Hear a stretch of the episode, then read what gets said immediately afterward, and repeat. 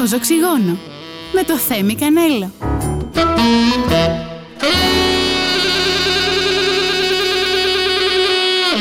Καλησπέρα, καλησπέρα. Καλώς ήρθατε σε ένα ακόμα επεισόδιο του Ροζ Οξυγόνου, το αγαπημένο σου podcast που το ακούς καθημερινά δεν ξέρω καθημερινά, λίγο δύσκολο. Το ακούς τέλος πάντων μία φορά την εβδομάδα ή όποτε επιλέξεις εσύ να το ακούς. Εμείς μία φορά την εβδομάδα βγάζουμε επεισόδιο. Τώρα εσύ πότε το ακούς, δεν ξέρω πρόβλημά σου.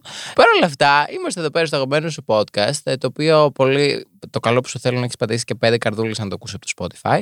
Ε, από που όμως καλώς να το ακούς, κάτσε, χαλάρωσε, ε, ηρέμησε, πάρε κάτι να φας, κάτι να πιείς, κάνε μια βόλτα, καθάρισε κτλ. Τα γνωστά κτλ.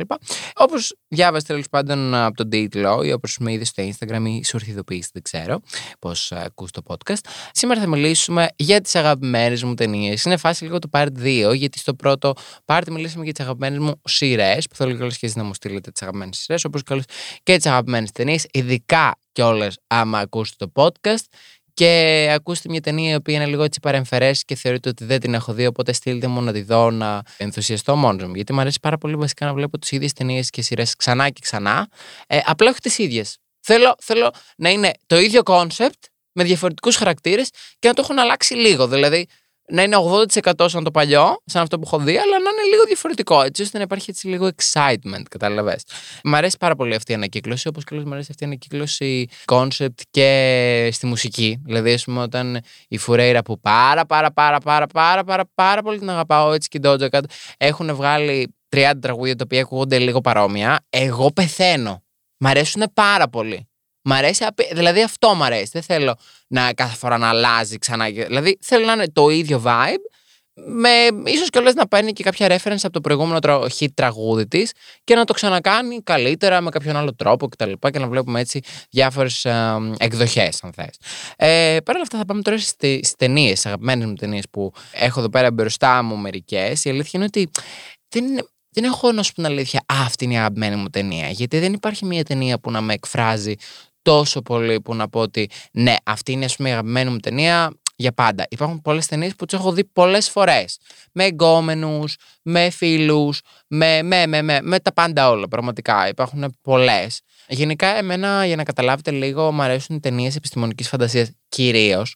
Αλλά επειδή δεν βγαίνουν αρκετές ε, ταινίες επιστημονικής φαντασίας, δυστυχώς, γιατί είναι πανάκριβες για να τις φτιάξουν, ε, συμβιβάζομαι και βλέπω, ρε παιδί μου, μερικές Αμερικανιές, θα δω άντε και κανένα love story. Παρ' όλα αυτά, έχω ένα strict rule. Το love story θα πρέπει ή να είναι ακραίο, δηλαδή, ας πούμε, τύπου 50 Shades of Grey, ή θα πρέπει να είναι gay. Δεν μπορώ τώρα να βλέπω κλάματα και, α, και δεν με θέλει η οικογένειά σου και θα φύγω μακριά γιατί με πήραν σε μια δουλειά στην Αυστραλία και ο, βαριέμαι. Αλήθεια, βαριέμαι, βαριέμαι, βαριέμαι. Δεν μπορώ, δεν μπορώ, δεν μπορώ. Δεν μπορώ. Μου φαίνεται αστείο, μου φαίνεται κακό κόνσεπτ. Δηλαδή, δεν είναι ότι έχω δει κάποια ταινία και να πω Α, αυτή είναι τέλεια που να έχει τέτοιο κόνσεπτ. Δεν ξέρω, δεν, δεν, δεν με τραβάει καθόλου. Γι' αυτό λόγο πρέπει να είναι ή γκέι, έτσι ώστε να υπάρχει λίγο δράμα. Δηλαδή να είναι τύπου σε φάση τα έφτιαξε με το κολλητό μου. Και εν τέλει χώρισε με τον κολλητό. Δηλαδή αυτό το petty drama μου αρέσει. Τώρα έφυγες στην Αυστραλία, αντίο, φεύγω από τη γη. Δηλαδή θα φύγω εγώ για την Αυστραλία. Ή ας πούμε, ξέρω εγώ να είναι φάση επειδή είναι η δυσκολία των καιρών, όπως πιάσουμε ο χώρος των 41, γαμάτη ταινία, που είναι, ας πούμε, ξέρω εγώ, διαδραματίζεται σε μια περίοδο που το να είσαι γκέι είναι παράνομο και σε εκτελούν φάση και πεθαίνεις. Οπότε, άμα βλέπω πούμε, αυτό, αυτή την πτυχή τύπου του έρωτα, του πόσο δύσκολο ήταν σε μία περίοδο και πόσο θα έπρεπε εμείς να είμαστε ευγνώμων για την περίοδο που ζούμε, γιατί είμαστε πραγματικά τυχεροί που άλλοι άνθρωποι πέθαναν για εμάς, ώστε να ζούμε εμείς τώρα αυτό το επίπεδο της ελευθερίας ε, που έχουμε αυτή την περίοδο, που έχουμε βασικά αυτό το προνόμιο και πολλές φορές we take it for granted, οπότε είναι μια καλή υπενθύμηση να το θυμόμαστε και αυτό. Οπότε ο χώρο 41 είναι μια πάρα πάρα πάρα πολύ ωραία ταινία και σε ενδιαφέρον, σου μαθαίνει και πράγματα και σε συγκινεί. Είναι γαμάτη ταινία. Επίσης, μετά μια ακόμα έτσι ερωτική γκέι ταινία είναι το Love Simon, όπως είναι και το εντελώς single. Το Love Simon είναι μια κλασική ταινία την οποία την έχω δει με εγκόμενους, την έχω δει με φίλους, την έχω δει παντού. Την έχω δει παντού. Κυριολεκτικά μπορεί να την έχω δει και δέκα φορές. Είναι μια ταινία η οποία είναι έτσι λίγο χαλαρή. Δηλαδή, μπορείς να τη δεις όσο τρώ. Έχει ρε παιδί μου, δεν είναι βαρετή έχει ενδιαφέρον. Απλά δεν είναι ότι άμα χάσεις, ας πούμε, και μία σκηνή θα χάσεις όλο το plot. Που εμένα μου αρέσουν και αυτές τι ταινίες. Γιατί δεν χρειάζεται. Μπορώ, ρε παιδί μου, να διασκεδάσω και να χαλαρώσω και όχι να βάλω το μυαλό μου να σκεφτεί. Παρ' όλα αυτά δεν είναι καμία χαζή ταινία. Δηλαδή μιλάει για ένα παιδί το οποίο βρίσκεται στο high school ή στο, τύπου στο λύκειο. Τέλος πάντων, καταλάβατε τώρα, βρίσκεται στο σχολείο και ανακαλύπτει ότι είναι gay. Αλλά δεν ξέρει πώς να κάνει το coming out. Ταυτόχρονα μιλάει με ένα παιδί από το σχολείο του μέσα από email ε, και δεν ξέρει ποιος είναι, αλλά ο άλλος ξέρει ποιος είναι, γιατί χρησιμοποιεί το πραγματικό του email, ενώ ο άλλος χρησιμοποιεί τη φάση ένα ψεύτικο. Ε, και γίνεται τώρα αυτό. Και τέλος πάντων, μην σας πω το τέλος, αλλά τελειώνει σε ένα happy end, ευτυχώς, γιατί θα είχα κλάψει. Τον κοροϊδεύουν στο σχολείο όταν μαθεύτηκε, του κάνανε outing που ήταν κάτι πάρα πολύ άσχημο και έδειχνε, ρε παιδί μου, πώς τα LGBTQ plus άτομα τα, το βιώνουν το outing, δηλαδή, ας πούμε, χωρίς να θέλουν να βγουν από την τουλάπα, να αναγκάζονται από τα circumstances ή επειδή κάποιος μαλάκας αποφάσισε να τους βγάλει από την τουλάπα ε, και να βγουν από την ντουλάπα, που είναι κάτι πάρα πολύ λάθος και θα έπρεπε ο καθένας να το κάνει με το δικό του ρυθμό. Παρ' όλα αυτά, μια επίσης πάρα πολύ ωραία ταινία είναι το εντελώς single, που δείχνει έτσι μια χαρούμενη πτυχή του να είσαι γκέι. Δηλαδή, βλέπουμε μια οικογένεια που αγαπάει το παιδί της. Δηλαδή, δεν υπάρχει αυτό το δράμα τύπου ή της εποχής ή ότι απορρίπτεσαι από την κοινωνία κτλ. Όλοι είναι πάρα πολύ OK με το ότι είσαι γκέι κτλ. που θα πρέπει να είναι το normal. Δηλαδή, Τέλος πάντων. Παρ' όλα αυτά, πολλές φορές σε γκέι ταινίες βλέπουμε το δράμα. Οπότε ήταν πάρα πολύ ευχάριστο που είδαμε ε, απλά την ερωτική ζωή του ενός γκέι, χωρίς να έχει τα προβλήματα φάση με την οικογένειά του. Ε, ήταν τόσο δύο φίλοι, οι οποίοι ε, μένανε μαζί. Ο ένας είχε ερωτευτεί τον άλλον, αλλά κάπως το κρύβανε μέσα τους και κάπως λίγο δεν το ξέραν κι αυτοί. Ήταν μια τέτοια φάση. Μετά ο ένας ε, τυπάς από τους δύο, που είναι ο πρωταγωνιστής, που θα πάνε κιόλας ε, για Χριστούγεννα, αν δεν κάνω λάθος, στην οικογένειά του και θα πάνε μαζί με το συγκατοικό του εν τέλει. Είχε ένα γκόμενο που μαθεύτηκε εντελώς τυχαία ότι αυτή, αυτός έχει γκόμενα και τον χώρισε τον έκανε κουκλίτσα. Καλησπέρα σας. Πάρα πολύ ωραίο το εντελώς single. Γενικά γίνεται λίγο έτσι καλή φασούλα. Αν σας αρέσουν οι ερωτικές ταινίες που έχουν έτσι happy ending, μπλα μπλα μπλα, θα σας αρέσει πάρα πολύ. Εμένα μου αρέσουν αρκετά τα happy endings. Δεν μου αρέσει να τελειώνει σε κάτι κακό ή δεν, δεν ξέρω, δεν μου βγάζει νόημα. Θα μου πεις όμως ότι γιατί βλέπεις thriller που είναι ένα πάρα πολύ έτσι ωραίος τρόπος να πάω στα thriller τώρα. Κοίταξε να δεις, τα thriller δεν τείνουν να, να τελειώνουν σε κάτι θετικό ποτέ. Δεν θέλουν. Δηλαδή, πάντα μας αφήνουν στο τέλος με ένα φάση. Θα βγει δεύτερο, δεύτερο ε, Annabelle, ξέρω εγώ. Θα βγει δεύτερο The Conjuring. Θα βγει δεύτερο ε, Γυναίκα με τα μαύρα. Πάντα το κάνουν αυτό. Εντάξει, φαντάζομαι το κάνουν γιατί πολλά, πάρα πολλά θρίλερ βγάζουν δύο και τρία και τέσσερα. Ενώ οι περισσότερες άλλες ταινίες βάσει επιστημονικής φαντασίας. Εντάξει, κάποιες φορέ οι ερωτικές βγάζουν δεύτερες, αλλά πιο σπάνια επίσης. Ε, δεν ξέρω γιατί. The thriller community really loves the sequels το ένα να μοιάζει λίγο με το άλλο. Δηλαδή το αγαπάνε, πεθαίνουν κόβο flavor. Να νιώθω ότι έχουν κάτσει όλοι μαζί σε ένα φάση μεγάλο table και απλά είναι σε φάση. Λοιπόν, θα βγάλουμε 80 ταινίες οι οποίες δεν θα έχουν τελειωμό. Που εμένα μου αρέσουν αυτό γιατί μου αρέσει να συνεχίζει, ακόμα και αν τραβιέται και γίνεται σε κάποια φάση γελίο, εμένα μου αρέσει. Γιατί, γιατί ξέρω ήδη το κόνσεπτ, είμαι ήδη familiar με την ταινία, με το plot, με, με, με, με τους χαρακτήρες κλπ. Και νιώθω οικεία. Ενώ με τώρα το να ξεκινήσω μια νέα σειρά, μια νέα ταινία, μπλα μπλα, νιώθω ότι είναι ένα τεράστιο commitment. Ενώ πούμε, έχω δει ήδη μια ταινία πριν από δύο χρόνια και μετά από δύο χρόνια βγάζουν, βγάλουν τύπου το part 2, ε, θα τη δω κατευθείαν χωρίς σκέψη. Ενώ άμα δω μια καινούργια ταινία που μου αρέσει το τρέλερ, μπορεί να είμαι λίγο σε φάση. Ναι, αλλά τώρα μια μισή ώρα από τη ζωή μου το αξίζει. Μπορεί να είναι μαλακία. Κατάλαβες. Οπότε για κάποιο λόγο με τραβάνε αυτές τις ταινίες. Γενικά, εγώ δεν φοβάμαι στα θρίλερ. Είχα μια φίλη η οποία ήταν πραγματικά φοβόταν απίστευτα πολύ. Δηλαδή, κάθε φορά που πηγαίναμε στο ε, σινεμά, έπαιρνε μαζί της το κουκλάκι της και τα λούτρινα και και και και. Εντάξει, τώρα ρε παιδί μου, εγώ δεν φοβάμαι τόσο πολύ. Έως καθόλου μπορώ να πω. σω να μην κάτσω ρε παιδί μου τώρα στις 3 ώρε το πρωί να δω Annabelle μόνος μου σπίτι. Αλλά αν είμαι με παρέα, εντάξει, είμαι πολύ χαλαρός. Επειδή ίσως uh, τους βλέπω μωρίκολε με τα αίματα και όλα αυτά, επειδή είμαι make-up artist και επειδή τα ξέρω πώς θα κάνουν αυτά με special effect κτλ. Είμαι σε φάση, Α, εδώ πέρα κάνουν πολύ καλή δουλειά. Δηλαδή το βλέπω έτσι. και είμαι σε φάση, Wow, φαίνεται πολύ πιστευτό. Μπράβο, μπράβο στο make-up artist. σω επειδή το βλέπω έτσι δεν τρομάζω. Παρ' όλα αυτά, ναι, εντάξει, Annabelle αγαπώ όλα τα thriller. Το χειρότερο είναι το The Boy. Το χειρότερο thriller του Planet Gee είναι πραγματικά το The Boy. Μην το δείτε.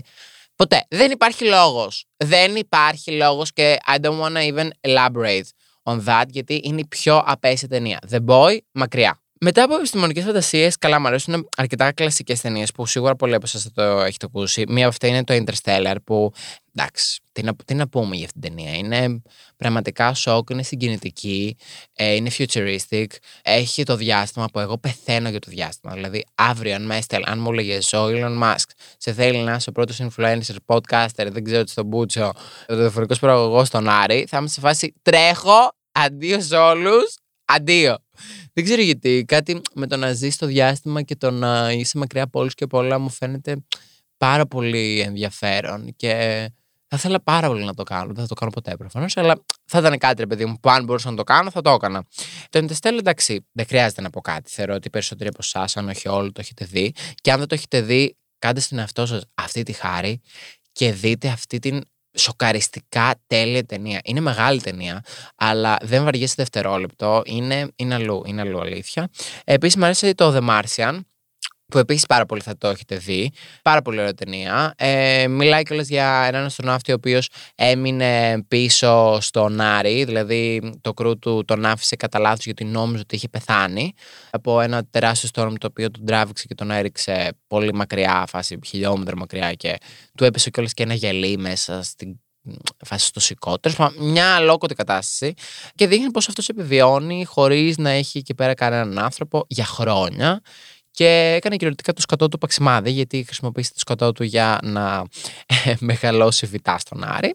Οπότε, ναι, έχει πολύ ενδιαφέρον, μπορώ να πω. Ε, σε αντίθεση με π.χ. το Gravity δεν μ' άρεσε καθόλου που αν δεν κάνω λάθος, όχι δεν είναι ο Λεωνάρντο Κάπρι, είναι κάποιος άλλος πολύ γνωστός ηθοποιός ο οποίος ήταν πρωταγωνιστής. Δεν μ' άρεσε καθόλου γιατί ήταν πολύ στατική η ταινία και δεν μ' αρέσουν οι στατικές ταινίες. Δηλαδή δεν μ' αρέσουν οι ταινίες οι οποίες δεν μας δείχνουν πολλούς χώρους, πολλά μέρη κτλ. Διαδραματίζονται δηλαδή σε ένα δωμάτιο, σε ένα σημείο κτλ. Μου φαίνονται απίστευτα βαρετές. Αλήθεια, της βαριέμαι.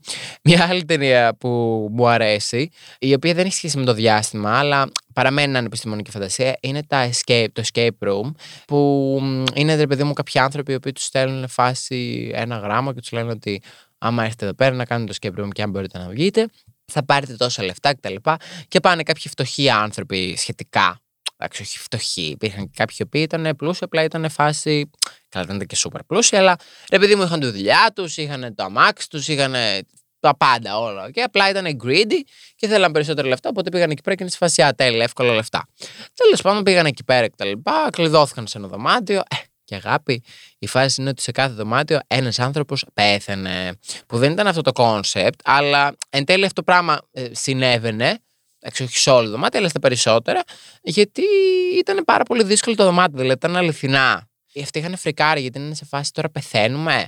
Απλά ξέρω εγώ, ε, θα τους δούμε στο τέλος και αυτό είναι part of the game. Είναι extreme πράγματα. Δηλαδή τους βάζουν φάση σε ένα φούρνο και τύπου είναι έτοιμοι να καούν ζωντανοί ή πρέπει να φύγουν. Ή ας πούμε, ξέρω εγώ, τους βάζουν στο, ε, σε πολικό πάγος τύπου μείον 20 και πρέπει να ζήσουν να φύγουν γιατί αλλιώς θα πεθάνουν. Μετά τους βάζουν σε ένα πάτωμα που το πάτωμα αρχίζει και πέφτει και αυτοί βρίσκονται σε ένα σανσέρ. Και... Είναι μια έτσι πολύ ενδιαφέρον ταινία. Την είδα πάλι πρόσφατα, την είχα δει και παλιά, αλλά την είδα, ξανά είδα πρόσφατα με τον φίλο μου τον Γιάννη. Ε, ναι, Πολύ ωραία ταινία. Επίσης, μια ωραία ταινία είναι και το What Happened to Monday, που επίσης ελπίζω, εύχομαι να την έχετε δει πάρα πολύ. Είναι σοκαριστικά ωραία ταινία. Είναι τύπου σε μια εποχή που πάλι επίσης αγγίζει την επιστημονική φαντασία. Απλά είναι επιστημονική φαντασία συνδυάζοντας με κάποια ρε παιδί μου ethical πράγματα. Δηλαδή έχει και τον προβληματισμό. Δεν είναι μόνο Α, ξέρω εγώ, εξωγήινοι που ήρθαν στη γη, που επίσης αγαπώ πάρα πολύ, πεθαίνω με τους εξωγήινους και τα πάντα όλα αυτά. Κόβω φλέβα. Ε, What Happened to Monday, λοιπόν, είναι μια ταινία η οποία διαδραματίζεται φάση στο μέλλον, αλλά όχι στο πολύ μακρινό μέλλον, φάση πέσει το 2150, λέμε τώρα δεν διαδραματίζεται όντως σε αυτή την εποχή, δεν θυμάμαι σε ποια εποχή διαδραματίζεται.